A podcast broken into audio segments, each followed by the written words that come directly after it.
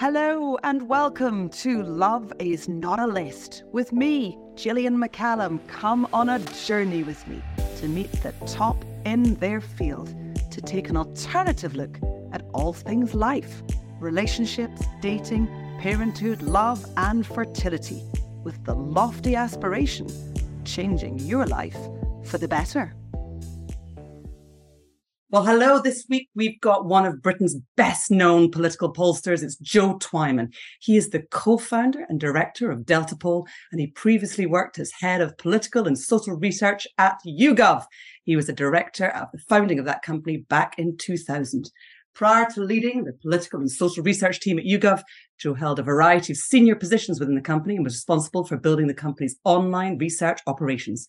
He also spent two and a half fascinating years in Baghdad as a director of YouGov's Iraq operation from 2007 to 2010. He's worked as an affiliated lecturer at the University of Cambridge, a visiting professor at the University of Sheffield, a visiting research fellow at the University of Manchester, and a lecturer of research methods at the University of Essex Summer School. Far more importantly, Joe has conducted a number of public opinion studies on sex and relationships, including what he believes to be the largest representative survey of British sexual fantasies in history. Move over Shere Hite. Joe Twyman is in town. Thank you for joining me. I have to say at the very beginning, you don't know this, but I'm an unofficial pollster too. If I want to know what is going on in the heart of the nation, I go to the Daily Mail, I go to the comments section, and whatever's been up arrowed the most, whether it's 3,000, 4,000, or 5,000 times, tells me what people are thinking. Is that a proper way to go about working out what's going on with the British nation and what they're thinking on all matters? Uh, yeah, if you're completely crazy and wish to be uh, consistently wrong. Um, that is uh, that is a very poor way of uh, of even assessing what the views are of the people who read the Daily Mail website. Those types of uh, those types of comments are uh, often and famously subject to huge amounts of uh, uh of manipulation from all sorts of different all different organisations, and have been now for for decades. So so I would advise against. The Daily Mail, the Daily Mail comments page, and the voting on the Daily Mail comments page as a way to as a way to assess these things. So, by the sounds of things, what you're looking for when you're polling is the heart of the matter. You want to get to the truth. You want to find out exactly what's going on. And by the sounds of things, you think you've got a pretty reliable way of finding out. Yes, that's right. I mean, I think uh, I I probably won't talk in full detail about the way we go about these things because uh, because it would take uh, an extremely long time and perhaps not be top of mind for everyone listening to this. But the short answer is that we seek to accurately represent the views of the population we're trying to survey. And so, if that's the British public that we're trying to uh, trying to represent their views, we spend a lot of time to make sure that the people we speak to, whether it's 1,000, 2,000, or 15,000 are a representative sample in terms of age, gender, region, but also many attitudinal things of the country as a whole. And people may say, oh, well, hang on, how can you only do that with one and a half thousand or 2,000 people? How can, um, how can that tell you what, uh, what a population of 60 million people think? Uh, and the answer to that is because it's that appropriate representative sample. In the same way that if you have a big bowl of soup, you don't need to eat all of the soup to know what flavor it is. If it's mixed properly, you just need one spoonful. And similarly, when you go for a blood test, they don't need to take all of your blood. Pleased to hear that. So, when it comes to you and your polling, you said there in the introduction, you've done one of the biggest surveys on sex, uh, sexual fantasies. What what are the what are the British public thinking when it comes to sex? Are people more open about talking about what they're looking for between the sheets? uh, well, more more open. I would say that uh, I would say that over the very long term, so we're talking over decades, people have become more comfortable about talking, whether it's uh, whether it's sex generally, whether it's fantasy specifically. People have become more comfortable about this, but that is over the very long term. Uh, one of the major impacts on that was uh, was the growth of social media, but before that, the growth of the internet.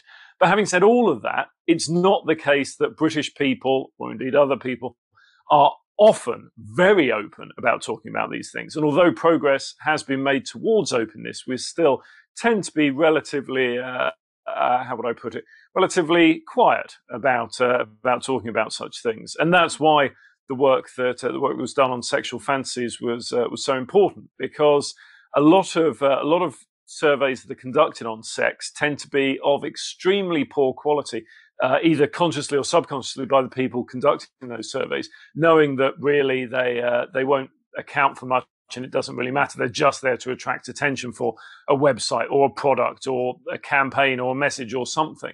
And so, really, the, the if you like, the scientific quality of that doesn't matter. And so, there's loads of surveys out there like that on the subject of sex and, rela- and similarly on relationships. And then you have the very serious health surveys. Uh, in this country, for instance, we have the uh, we have the National Survey of Sexual Attitudes and Lifestyle, which has been was first run in 1990. That goes around uh, out to around 15,000 people every 10 years, and that's a serious health study conducted by the uh, by the British government. But it looks at sex, but not, if you like, at the fun bits of sex. It looks at frequency. It looks at uh, uh, it looks at issues of coercion and abuse, but uh, and sexual disease. But it doesn't look at fantasies and role play and things like uh, and different scenarios and things like uh, like that. And so that's the uh, the niche, if you like, that I seek to fill with with my work away from political work, to get a greater understanding of sex and relationships beyond simply quite frankly, bullshit PR surveys or very dry medical work. So, in order to make sure that we're looking at the niche that you fill without it being dry, uh, can you give us some of idea of what was in the, those surveys and what people were telling you? Yes, what we uh, what we found was that in actual fact, the British people have relatively, with a um, uh, with a small c, conservative attitudes towards uh, towards sex and uh, sexual behaviour from a number of surveys that we've conducted, one of the things that comes through consistently is that people believe their sex life is conventional. Uh, nearly half of people, when asked, unprompted, for uh, for their uh, to describe their sexual behaviour and uh, and their sex life, say conventional. Uh, only three percent of people say unusual, for instance. In in contrast to that and everything else, whether it's uh, whether it's dominant, submissive, and all these kind of uh, kind of ways of approaching things, always comes lower than simply conventional. And that same was true when it came to analyzing people's sexual fantasies. We did a lot of work uh, a lot of work asking people in their own words to describe their favorite sexual fantasy. And when you're going to 14,000 people, it's inevitable with such a large number that you will get some uh, some wonderful, weird and wonderful, and uh, certainly wouldn't seek to kink shame. Well, I was going to say wouldn't seek, seek to kink shame anyone. Uh, that's not true. There were some where I had uh, had some question marks about their particular kinks, but uh, but generally speaking, wouldn't seek to uh, seek to kink shame anyone. But what came through from that was a lot of people were fantasizing about things that uh, uh, that they perhaps do often, and yet uh, and yet they fantasize about them because that's what they like doing, and and by most standards, they are pretty conventional, pretty uh, pretty normal. Uh, one of the things that uh, that came out when we first did first did that survey back in 2004 was that women's favorite sexual fantasy at that stage was using a vibrator um, or other sex toy, a vibrator dildo or similar. And people would see that and say, well, that doesn't sound particularly uh, particularly interesting. And for, of course, for a lot of people, that may not be particularly unusual. But at the time, 49% of women had never used a sex toy. And so for them, they fantasized about it, even though they couldn't actually, for whatever reason, make that move to, uh, to actually owning one. And for other people, it was something that they enjoyed doing frequently or enjoyed doing every so often. And so they fantasized about it in, uh, uh, in that respect. Uh, it covered a whole host of a whole host of different bases for women, and so that's how it got to the top.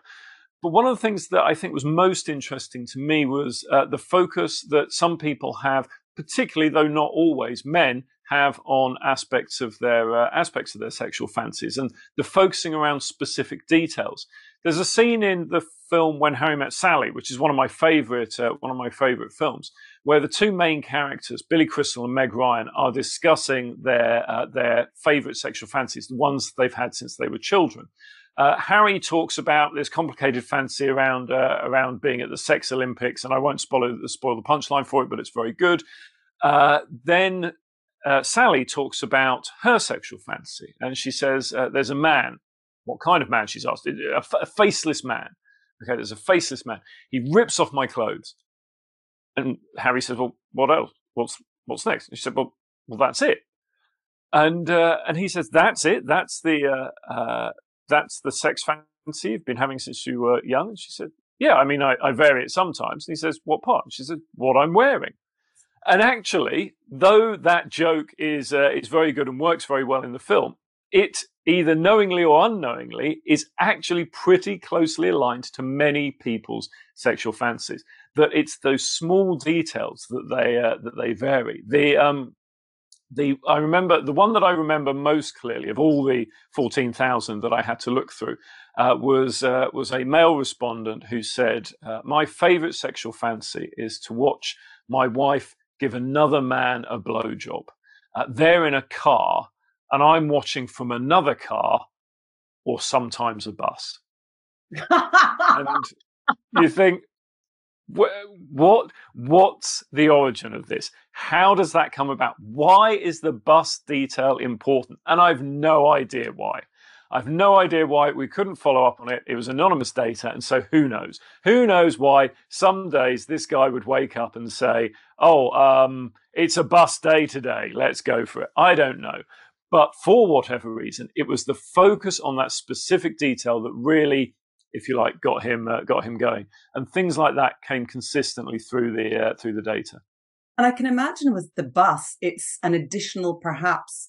It, well, the bus is a little bit anonymous. I was going to say another form of shame, but of course, it's not shame because he doesn't know any of the people in the bus.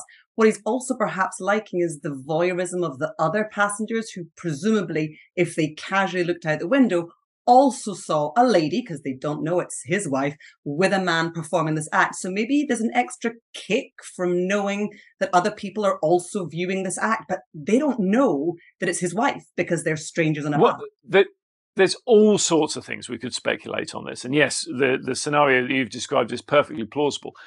But the point is, we don't know. We don't know because delving into things in more detail, probing, as we say in the industry, on these uh, on these things is not possible in the uh, in the artificial construction of the survey instruments that we uh, that we run, and that's one of the uh, that's one of the downsides of these large scale surveys.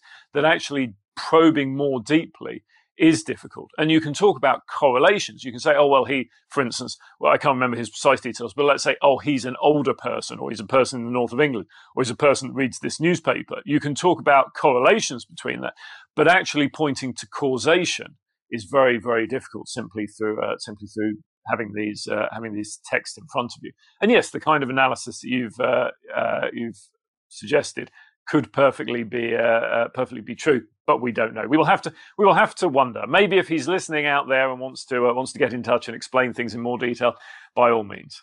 By all means, one of the things that you can perhaps debunk for me, I always had a a sense or a feeling or an understanding of women's fantasies that ours were perhaps slightly more complex, uh, perhaps slightly more going on. I, I, get a feeling from having spoken to friends and having my own imagination that there has to be a little bit more to it. You know, we know the year, we know uh, whether there's political turmoil going on at that particular time and how that might impact on the person who's our partner at that point. So for me, there seems to be a huge amount that has to go in to keep the cerebral part of our mind turned on, tuned in to, you know, climax, which is ultimately what we're going for with these fantasies.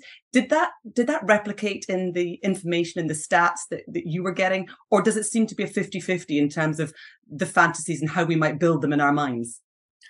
Well, it, it, this get, then raises a question about how you define fantasies. In the uh, in the 2004 survey and subsequent work that I've done, we use the framework set out by Nancy Friday, uh, the uh, famous American uh, sexologist, if, uh, if I may use that term. And she defines fantasies in many different ways. It can be something that uh, uh, it can be any sort of fleeting daydream that you have. It can be something that you do a lot that you fantasize about. It can be something that you would li- you've done a few times and would like to do more. It can be something that you've only done once and would like to do again, or it can be something that you've never um, uh, done and never intend to do, but the thought of it still gets you excited.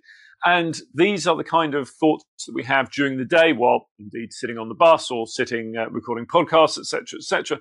And those are separate from the kind of, if you like, active fantasies that you might take, uh, that you might draw on while uh, uh, while actually engaging in sex, for instance. And so there's a, there's an important distinction there.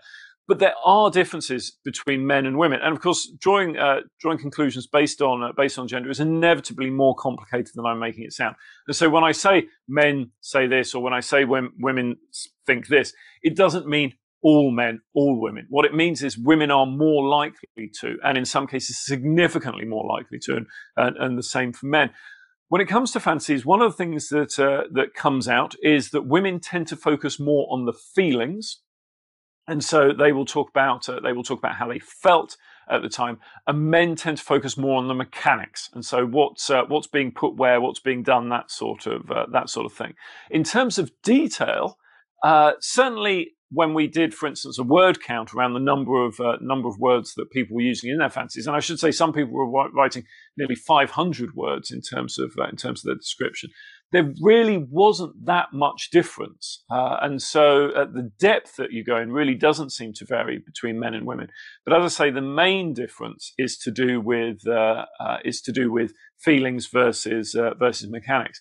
And there's a lot of there's a lot of work in work in psychology that that shows that um, that women do need more of that when actually engaging in sex. But as I say, the analysis that we did was more about if you like, the daydream type fantasies that people have, rather than what they go to to actually uh, to actually get more turned on while doing it.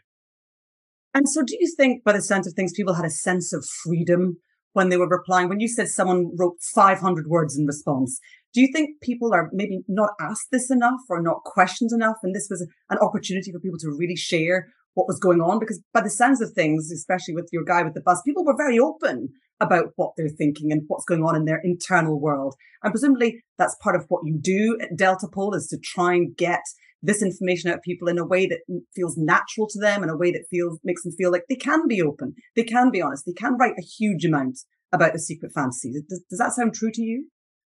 Yes, absolutely, and, and that was uh, that was definitely part of the uh, part of the aim of the project and part of the difficulty that we faced. Uh, to refer back to the to NatSal, the National Survey of Attitudes of Sexual Attitudes and Lifestyle Survey. As I said, every 10 years from 1990, 15,000 people are asked that survey, but it's a face to face survey. So that means that a, it usually will be a female middle aged interviewer will knock on people's doors or stop people in the street and ask them to complete the survey.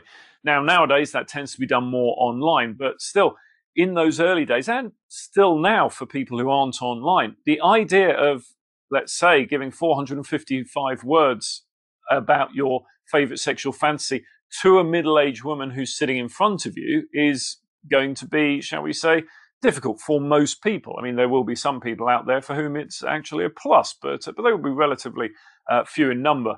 Uh, so instead, the whole point about a, an online survey is that it doesn't have that interviewer effect. It doesn't have a, uh, it, it doesn't make people feel, we hope, uncomfortable. We, uh, and indeed, there's a lot of evidence to show that people are more upfront, for want of a better expression, when it comes to online surveys.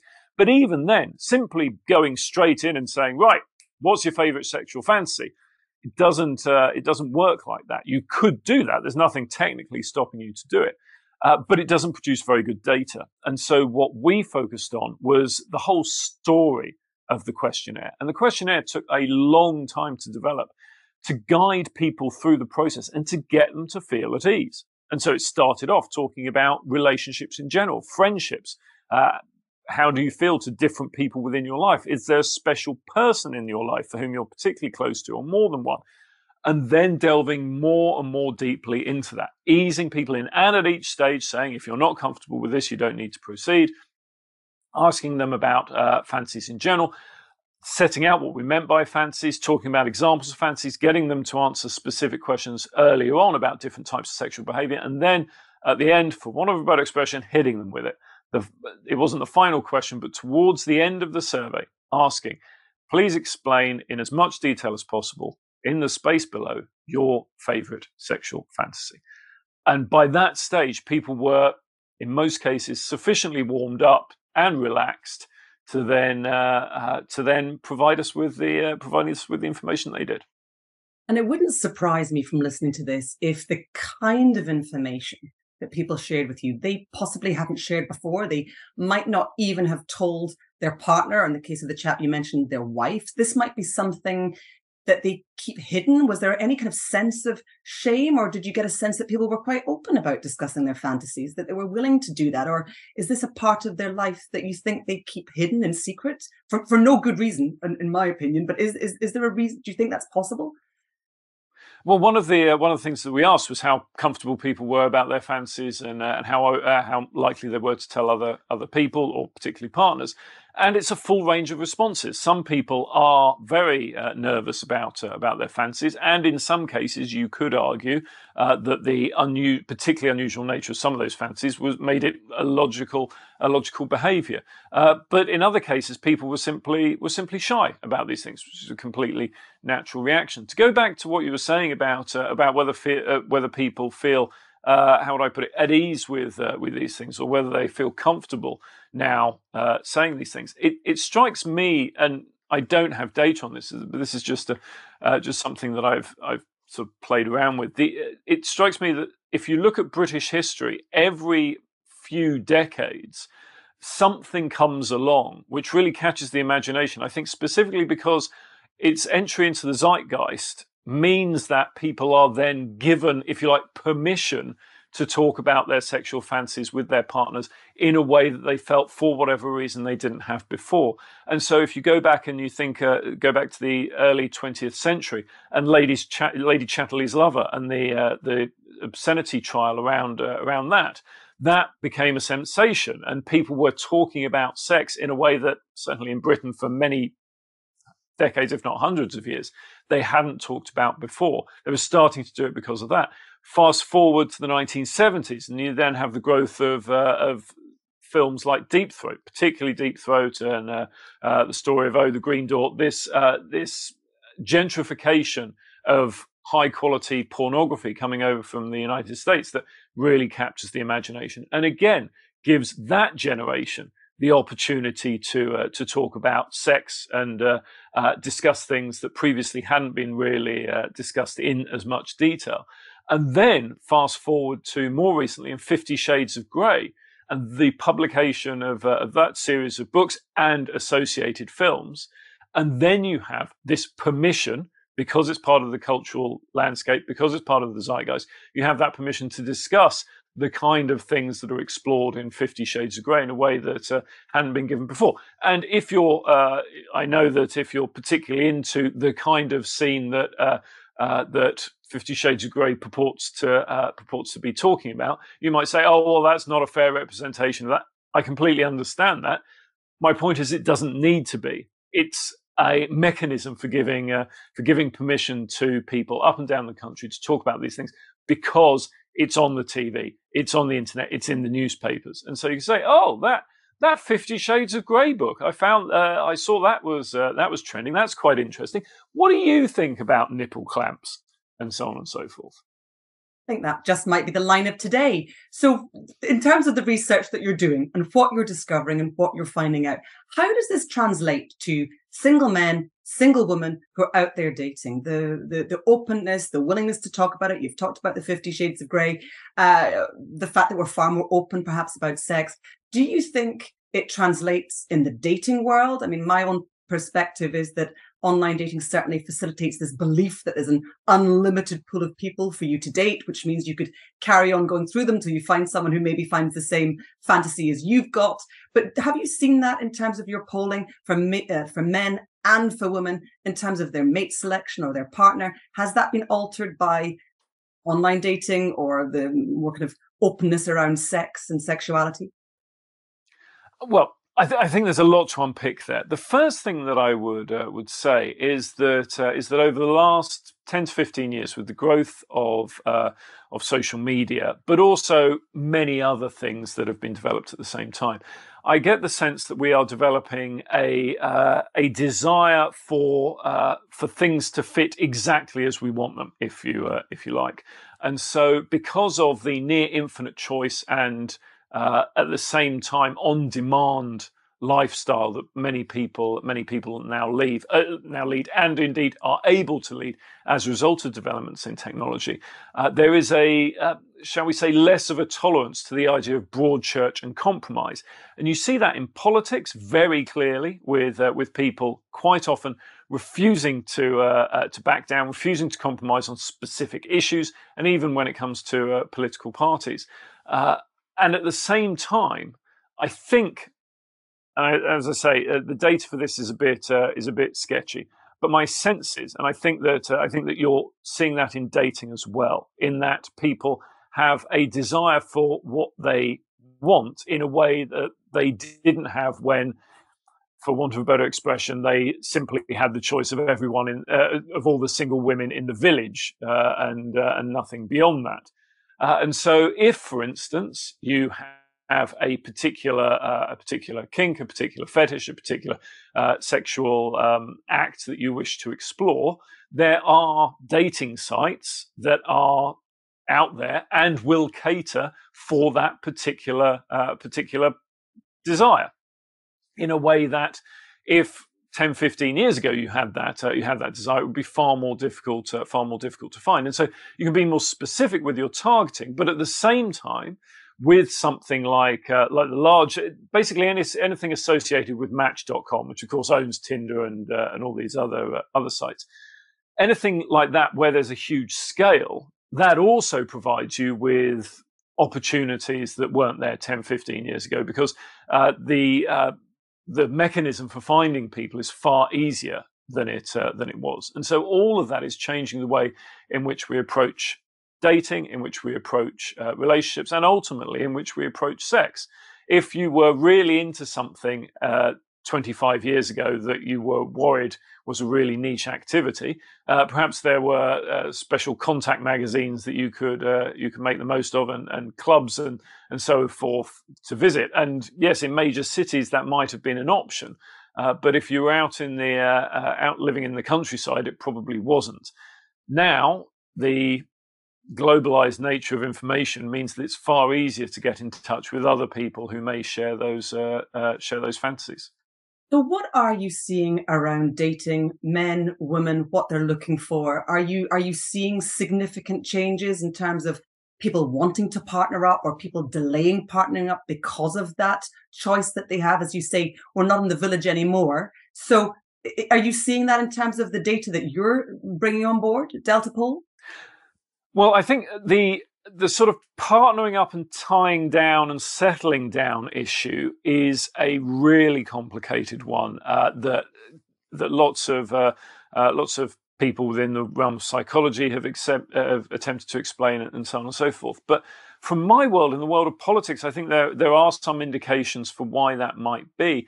And in a lot of cases, it's that people are simply getting older later. And by that, I mean, over the last 30 to 40 years, there has been a significant change in, uh, in the way that people, uh, people live their lives.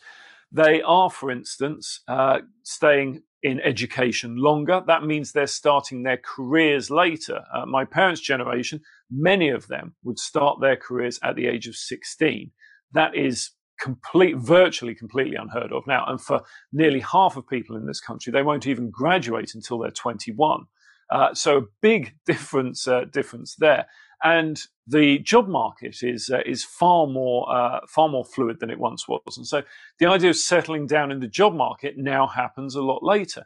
People are buying houses a lot later because they need to, uh, or indeed not at all, because they need to save a lot more money than they once did, uh, because it costs a lot more than it uh, than it once did. So therefore, you can only have access to that in most cases, if you have access at all, much later in life. People are also getting married later; they're having children later, uh, and all that is uh, all that is linked. And so there isn't really the sense of the of settling down in any aspects of people's lives in the way that there once was at younger ages because of all these uh, all these circumstances. Then, when you throw into that the fact that uh, the fact that meeting new people is extremely straightforward now compared to what it uh, what it was, you have this if you like this perfect storm for uh, for promiscuity. I mean that in the in the literal sense, moving from one to another to another. Uh, you have that uh, possibility of promiscuity, whether it's in jobs, whether it's in relationships, whether it's in housing, and so on and so forth. And uh, and I think what we're seeing is that uh, uh, is that change caused, as I say, by these change in circumstances, and then uh, and then amplified and fueled by the fact that uh, that this infinite choice coupled with an on-demand world means that things have uh, things have changed substantially. You don't you simply don't get to the stage now where people uh, sit in front of the TV and watch what's on in the way that they in anything like the kind of numbers that they used to. You just don't have that anymore. You don't see that. Instead, people are sitting down and watching what they want to watch, and that sort of behaviour. Uh, although I've just described it in terms of uh, consumption of TV, is true whether it's uh, consumption of relationships as well. So, of course, some people would straight away say this is a total breakdown of traditional family values, what the country was built on. How would you counter that? Uh, well, I would say it's it's an evolution, and this this is what happens in uh, in societies.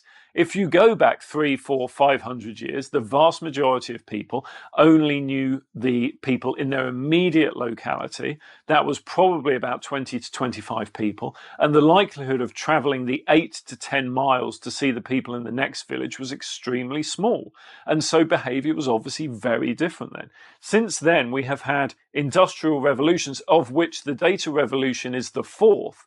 And each one of those, whether it's the move from the countryside to the city, whether it's uh, uh, mass travel around uh, uh, around trains and railways and then cars, whether it's all of these things, each stage in our evolution as a species has brought about dramatic um, uh, dramatic revisions and uh, and changes to the way that to the way that we do approach many different things, of which relationships is just one, and that has been true over a number of, as I say, centuries that these big changes have happened. And I see this simply as another uh, another change in uh, in our history and our evolution as a species. The interesting question, of course, is where things will go next. What will the next stage be?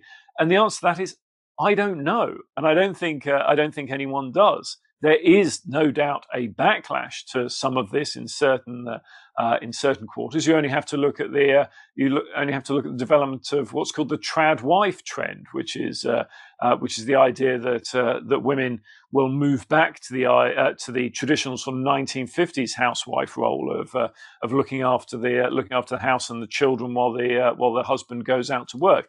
When I first saw that, I assumed that was a sex role play thing, but and indeed it might still be. But uh, but that is a very very small movement, but it's attracting a lot of uh, a lot of attention and is an example of the kind of uh, kind of movements away and backlashes that we've seen towards the general movement. But I do think that uh, uh, but I do think that what we're seeing is just another example of the evolution of the human race. I, and you're totally right there. And my next question was going to be what's happening next. But when you mentioned there the trad movement, I know you said it's a very small part of the population and potentially building. I've seen it myself, but in very simple ways. There's uh, TikToks, Instagram posts around the concept of women have been done over. Women have been screwed over by the way in which society presents us now. We're now having to have the job, give birth, and do the extra stuff in the evenings. And really, we've got to return to that sense of someone else pulling their weight. And by pulling their weight, the guy has the job while you're at home with the kids. But it's done in a very subtle, maybe we're going to call it fifth wave feminism. I'm not entirely sure which wave of feminism we're on right now, but it's becoming a trend. It's something out there designed to make us think, maybe I am hard done by. Maybe this concept of I can have it all is not what I should be going for. So I'm I'm really genuinely not surprised that you said you're seeing this little trend of the trad wife, and perhaps that's where we're going next. And as you said, it's all an evolution. We're, all, it, we're continually in perpetual motion, moving forwards onto the next thing. And I don't necessarily think that there's this huge breakdown in the family structure. I think a family can be a mother and a child, a father and a child, whatever kind of makeup you want it to be. But are we seeing any stats or any information coming out about family units where perhaps there's not what we would call a traditional mum, dad, and kid or two kids in the family. I think it's 1.6 now. Um, is there a sense that society is suffering as a result of that? Or from what I'm seeing, society's thriving with this um, acceptance of diversity. What, what, what's your feeling on the stats that you're getting? Well, before I answer that, can I just come back to the point about the trad wife uh, example uh, as an example of the backlash? I, I mentioned that because it's a it's a relatively minor uh, and relatively small thing that attracts relatively uh, little attention. But the flip side of that, one of the other backlashes is, of course, the blue pill, red pill movement, the manosphere, incels, Andrew Tate, all of that sort of all of that sort of thing, because a lot of that movement is a reaction against the kind of uh, the kind of evolutions that we've uh, we've seen.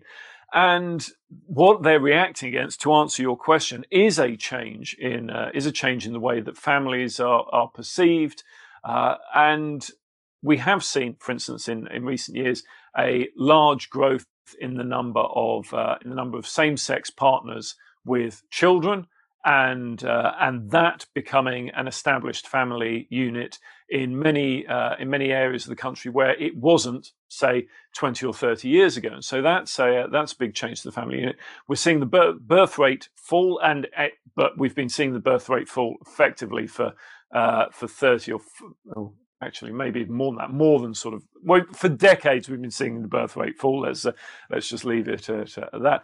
And actually, the level of divorce is starting to fall as well, but it's slightly more complicated there because people are getting married later. And 30, 40, 50 years ago, when people uh, first started embracing the concept of divorce and the idea that you no longer needed to stay in uh, in relationships and marriages that were, for whatever reason, uh, uncomfortable and unhappy, and in some cases, extremely bad situations.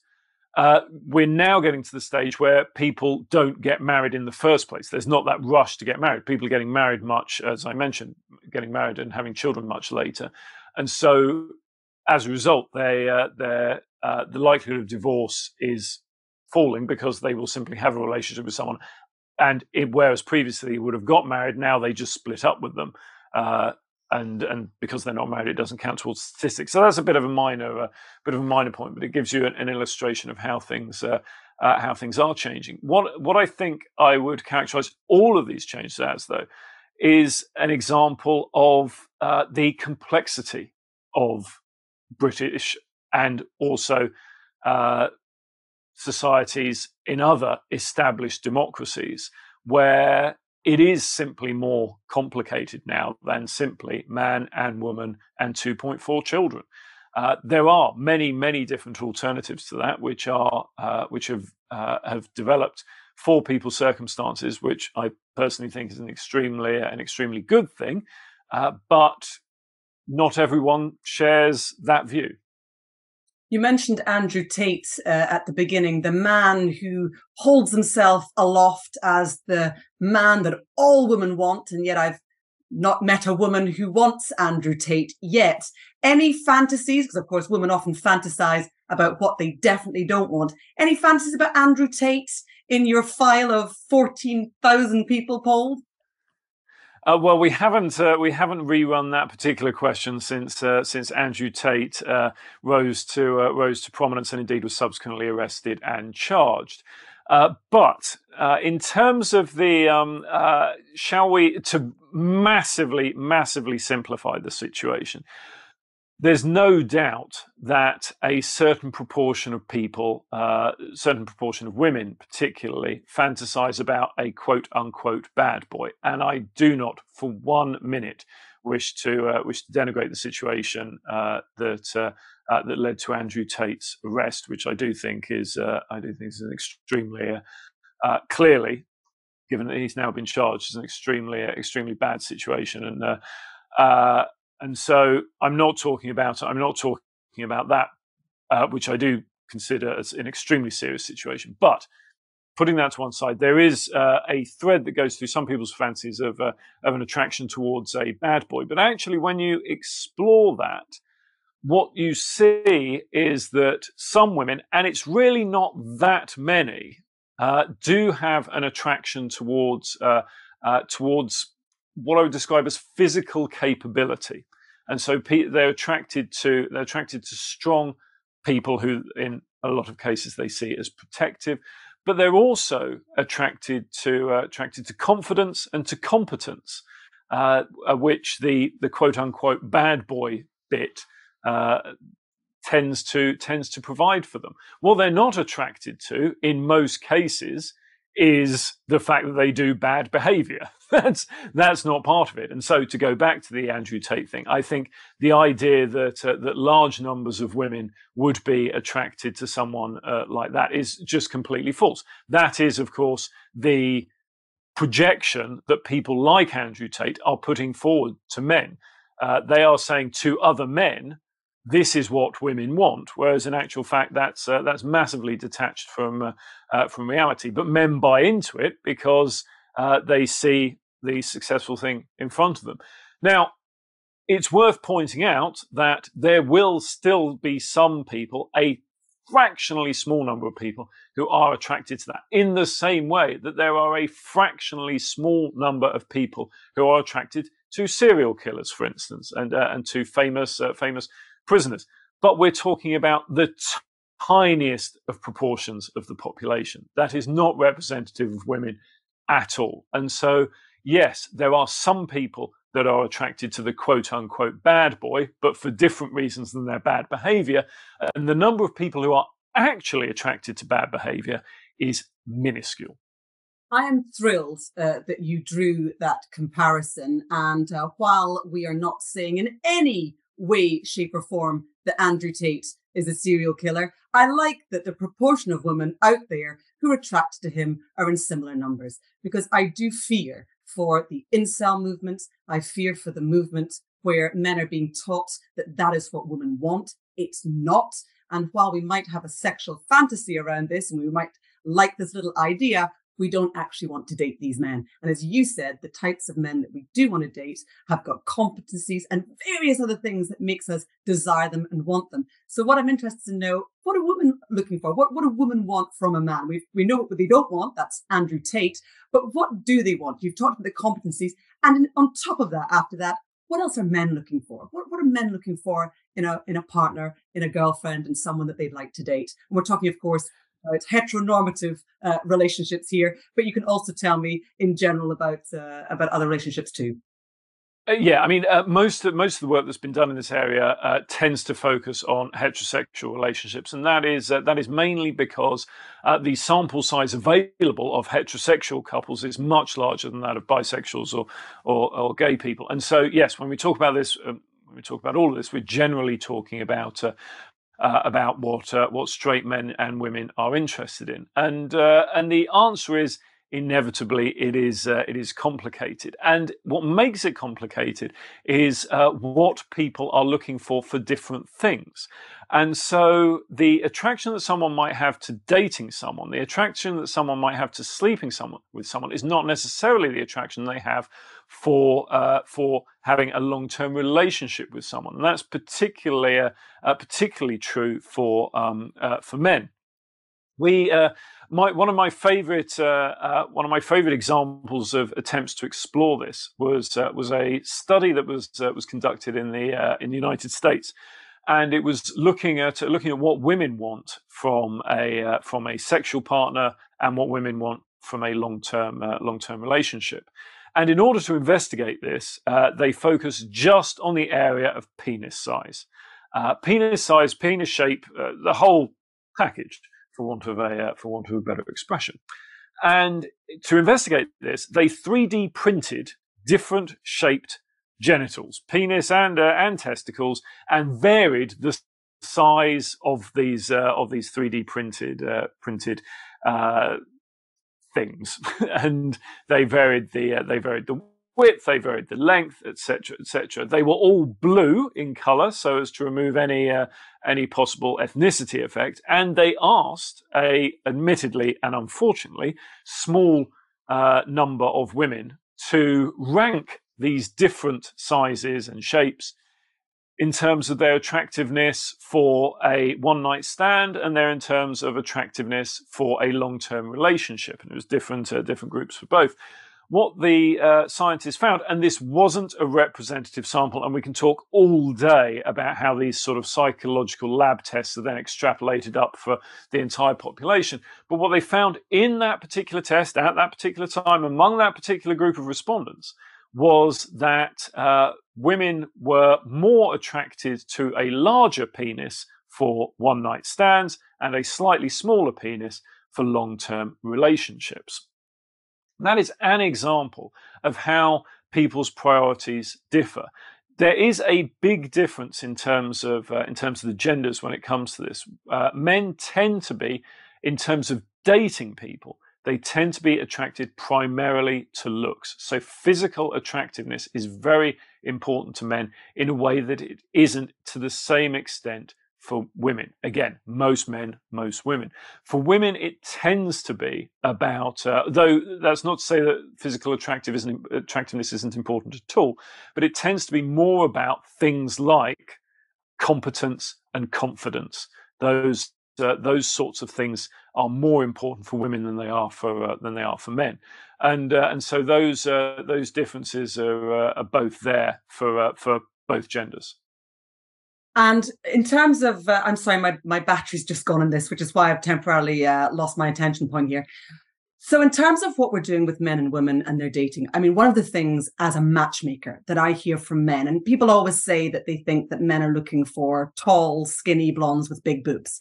And purely as a matchmaker, I get told far often things such as I'm looking for someone who's kind. And uh, the second most uh, common thing I get asked for is no plastic surgery.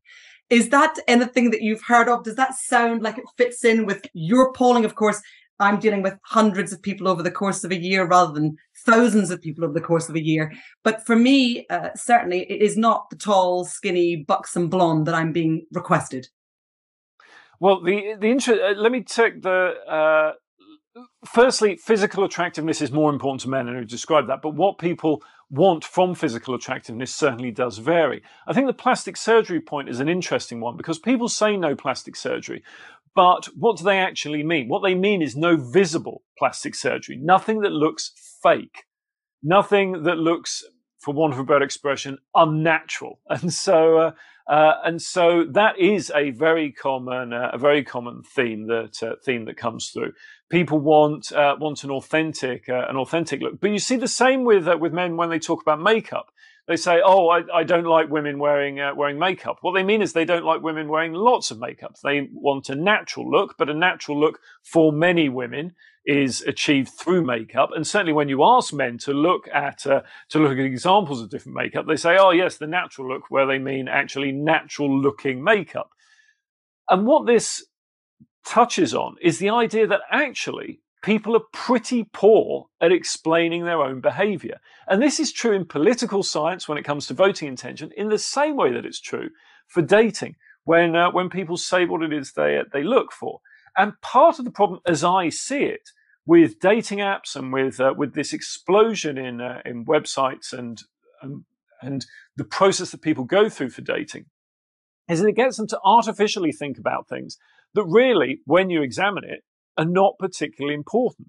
When you're looking at, to use the example in political science of voting intention, you look at what drives someone's voting intention. If you look at this sensibly, you will use what's called a multivariate model, uh, a regression model to look at lots of different factors to determine which of those drives the determined, uh, the dependent variable. In other words, the actual thing that you're trying to predict. So in this case, vote. So what determines whether someone votes Labour or votes Conservative? Well, it might be, uh, it might be their age, their gender, their education, their attitudes towards immigration, uh, economic competency, etc., etc. All of these factors go in, and these factors combined within the model explain a certain proportion of a person's vote uh, preference towards Labour. But then there's something called the error term in these statistical models, which basically means everything else. And that everything else in data is, is hugely important and particularly important in dating because you may be asked as part of the uh, as part of the process uh, what do you think about uh, what would your ideal height be or what would your ideal uh, uh, ideal income be? And we see this in um, in really extreme cases with the the six six six foot dating phenomenon. Which I'm uh, which are you are you familiar with the for for those of you uh, at home not familiar with the six six six dating phenomenon? The six six six dating phenomenon uh, is the idea that um, that women will put on dating profiles or will say in conversations that they're only interested in six six six dating. And 666 dating means uh, men who are at least six foot, have a penis at least six inches in length, and earn at least six figures. That for them is the important uh, is the important thing because they think that's what's important. Uh, and uh, there are various ways through dating processes that you ask questions about income and uh, and height and all these other things. But actually, when you look at it statistically, all of those things that people say are important to them actually account for a relatively small proportion of the attractiveness that somebody has for someone. And the error term is enormous. That other bit, the intangible, is really uh, is really really difficult to uh, to uh, to measure. But that tends to be these sort of softer, hidden uh, attributes, such as yes, kindness, but as I say, competence and uh, competence and confidence for uh, for men and for women, attractiveness, uh, physical attractiveness, but also various things around compatibility, around uh, around confidence as well, uh, and that all comes that all comes together, and and it's really interesting to me that that people have moved towards something like Tinder because it is just so often, particularly for men, just an immediate, well, do you like it or not? That's tapping into the error term through uh, less conscious decisions that people make, which actually in some cases can be more useful and more powerful. Uh, it's about asking the right questions and really understanding what people want rather than just having them say that, that of course becomes, uh, becomes so important. And you will know that as a, uh, as a matchmaker. These things are these things are important. What we do know from the data around uh, websites, however, is there are things that people lie about, and they lie about because they think that uh, that they're important to people. And in a lot of cases, people genuinely do think they're important to them. Uh, and so make measurements on that and make uh, and make decisions based on that. Even though, as we say, actually, if they examined their own behaviour in more detail, if they were asked the right questions, they would understand that some things are more important. The things that li- uh, people lie about uh, change from gender to gender. Men will lie about their height and their income. Uh, we know that they will uh, they know they will elevate both. And I say that as someone who's six foot four, and so we'll regularly have people say, "Well, how tall are you?" Sort of six six, because nobody knows how tall six foot is anymore. No one has an accurate gauge of that. And I will regularly speak to men who will say, "Oh, you must be. I'm six foot, so you must be six six. And I say, or I'm six four and you're 5'10. But anyway, so men lie about uh, their height and their uh, and their income, and women lie about their age and their weight uh, because it's thought that those are the those are the things that uh, the men will be looking on, and so and so the age and the weight go down, the income and the height go up. And the thing that I love about what you've just talked about, Joe, is what we experience on the ground as matchmakers which is people coming to us with this huge shopping list, as my trademark slogan goes, love is not a list, but they come with this huge shopping list of what they're looking for in a partner. And when it comes down to it, they're kind of a unicorn that they're looking for out there. And what I often say to my clients is imagine you're at a dinner party and you're sitting next to this incredible, funny, great company, doesn't matter the gender guest who's sitting right next to you and you discover that they've recently been set up with a friend of yours. The host has set them up with a friend of yours. They're in this great relationship. And you corner your host in the kitchen and say, Why on earth did you not introduce them to me? They are perfect. They're my ideal partner. And they turn around and say, Well, I'm sorry, they didn't have a university degree. And, and you said you could never date someone in banking. You've always said you would hate to date a banker. And they say, But not that banker, not that banker. And this is the whole thing that we deal with every single day as matchmakers is trying to take this laundry list that people are looking for and say, None of these things count. None of these things are values. None of these things dictate how someone makes you feel or whether they'll make you a cup of coffee on a Sunday morning. None of these things control whether or not you should be in a relationship with that person. But they cling to this list. They cling to this list for dear life. And it's great to hear that you are seeing that too. You're seeing this total uh, separation between what someone thinks they want and need and what would actually be brilliant for them. Now, I have a friend. Yeah, and, that, and that's as that's as true in political science with voting intention as it is with dating. People have this idea, and it, it tends to be uh, it tends to be very different. Which is why you get politicians focusing on the idea that oh, well, if we only deliver this one policy, then people will uh, will vote for us. No, it's a lot more it's a lot more complicated than that in politics, and it's a lot more complicated than in that in the world of dating, and that's just thinking about going on a date with someone before you've even considered the different or or uh, tweaked set of considerations that you have for someone, whether you want to be in a long term relationship with them or not. Now, I have a very naive friend. She's a total delight. She's called Brenda. I told her that I was meeting you today, and she came up with a couple of true or false questions that she wanted me to ask you. She's a sweet girl, but you know, here we go. True or false? In a survey of social media users, it was found that 66% of people would rather receive 100 retweets than $100. Does that sound true or false to you? Well, I mean, that may be true in the sense that a particular survey produced those results, but does it mean that that's representative of social media users? No, it doesn't. It means that that's a pro- almost certainly a bad survey. True or false? Uh, and again, she's a sweet girl. According to a survey, 90% of people believe that sharing a pizza is a more intimate act than sharing a kiss or having sex. As I say, I, I would suggest that's the type of that's the type of survey that is used to. That was probably a PR survey for a pizza company used to advertise a particular new type of pizza or a new pizza company uh, that they produce that statistic in order to get in newspapers. And you see the same sort of thing time and again. My favorite statistic along those lines is um, a survey that was published in the Daily Mail saying that two thirds of women have listened to Adele's song Hello. We, many of us will be familiar with that song. So, two thirds of all women have listened to Adele's song Hello and then phoned an ex to reconcile two that two in every three women have done that precise thing. That was the uh, that was the suggestion. And when you delve into it some more, you find that uh, this was a survey by a website called whatsyourprice.com, which positions itself as a dating website, but one, shall we say, very different from the kind of dating you're involved with. Uh, on that website, you can pay to go out on dates with people, or you can be paid to date people. Now, call me old-fashioned, but I thought there was a term for that. Uh, but apparently, this uh, this website provides the opportunity to uh, to do that. And that uh, that survey was designed purely to attract attention for that website, and it worked. Uh, these types of surveys are everywhere, and they have little. In fact, in the vast majority of cases, they have absolutely no value whatsoever. So men don't need to worry about their partner's exes quite yet. Hello is still allowed to be played at home without risk of divorce or breaking up a relationship.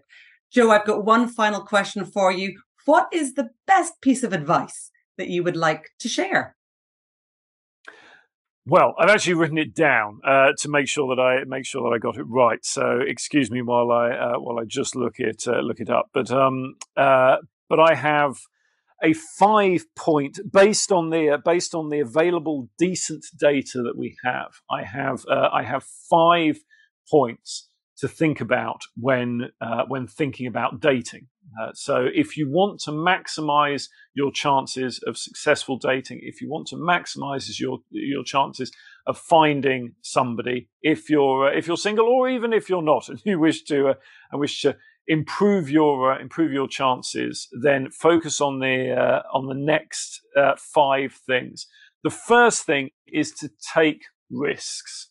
Uh, there's a lot of evidence in the data to show that uh, uh, that taking risks is going to be beneficial, and that doesn't mean throwing yourself off a building and, and things like that. It simply means showing a willingness to put yourself out there to be proactive. If you're a woman, asking a man out on a date. If you're a man, asking a woman out on a date, all of these types of behavior uh, are really seen as uh, seen as positives in the uh, in the data, and so that's hugely uh, that's hugely important.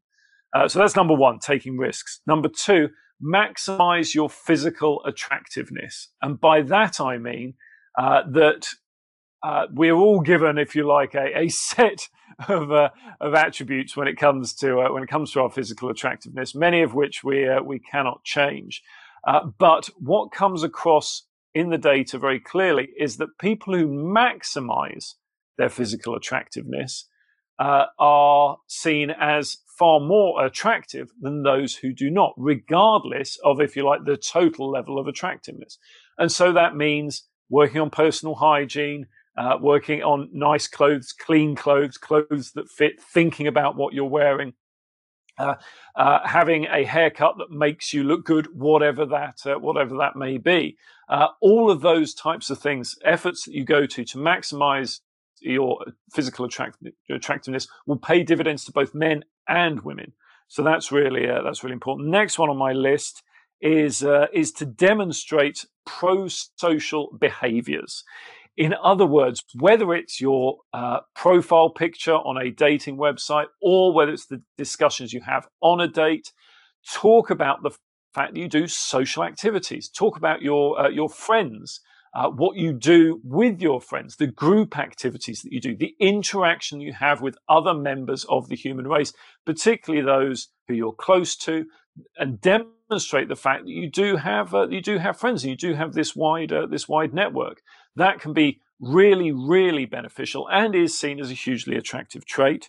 Um, next, uh, maximize your education. Uh, there is no doubt that uh, uh that people who have taken the steps to, at the most basic level, uh, stay in school as long as they as long as they can, tend to be more attractive to people of the of the opposite of the opposite sex. Uh, once you get to higher levels, for instance, the distinction between an MA and a PhD is uh, is more fuzzy.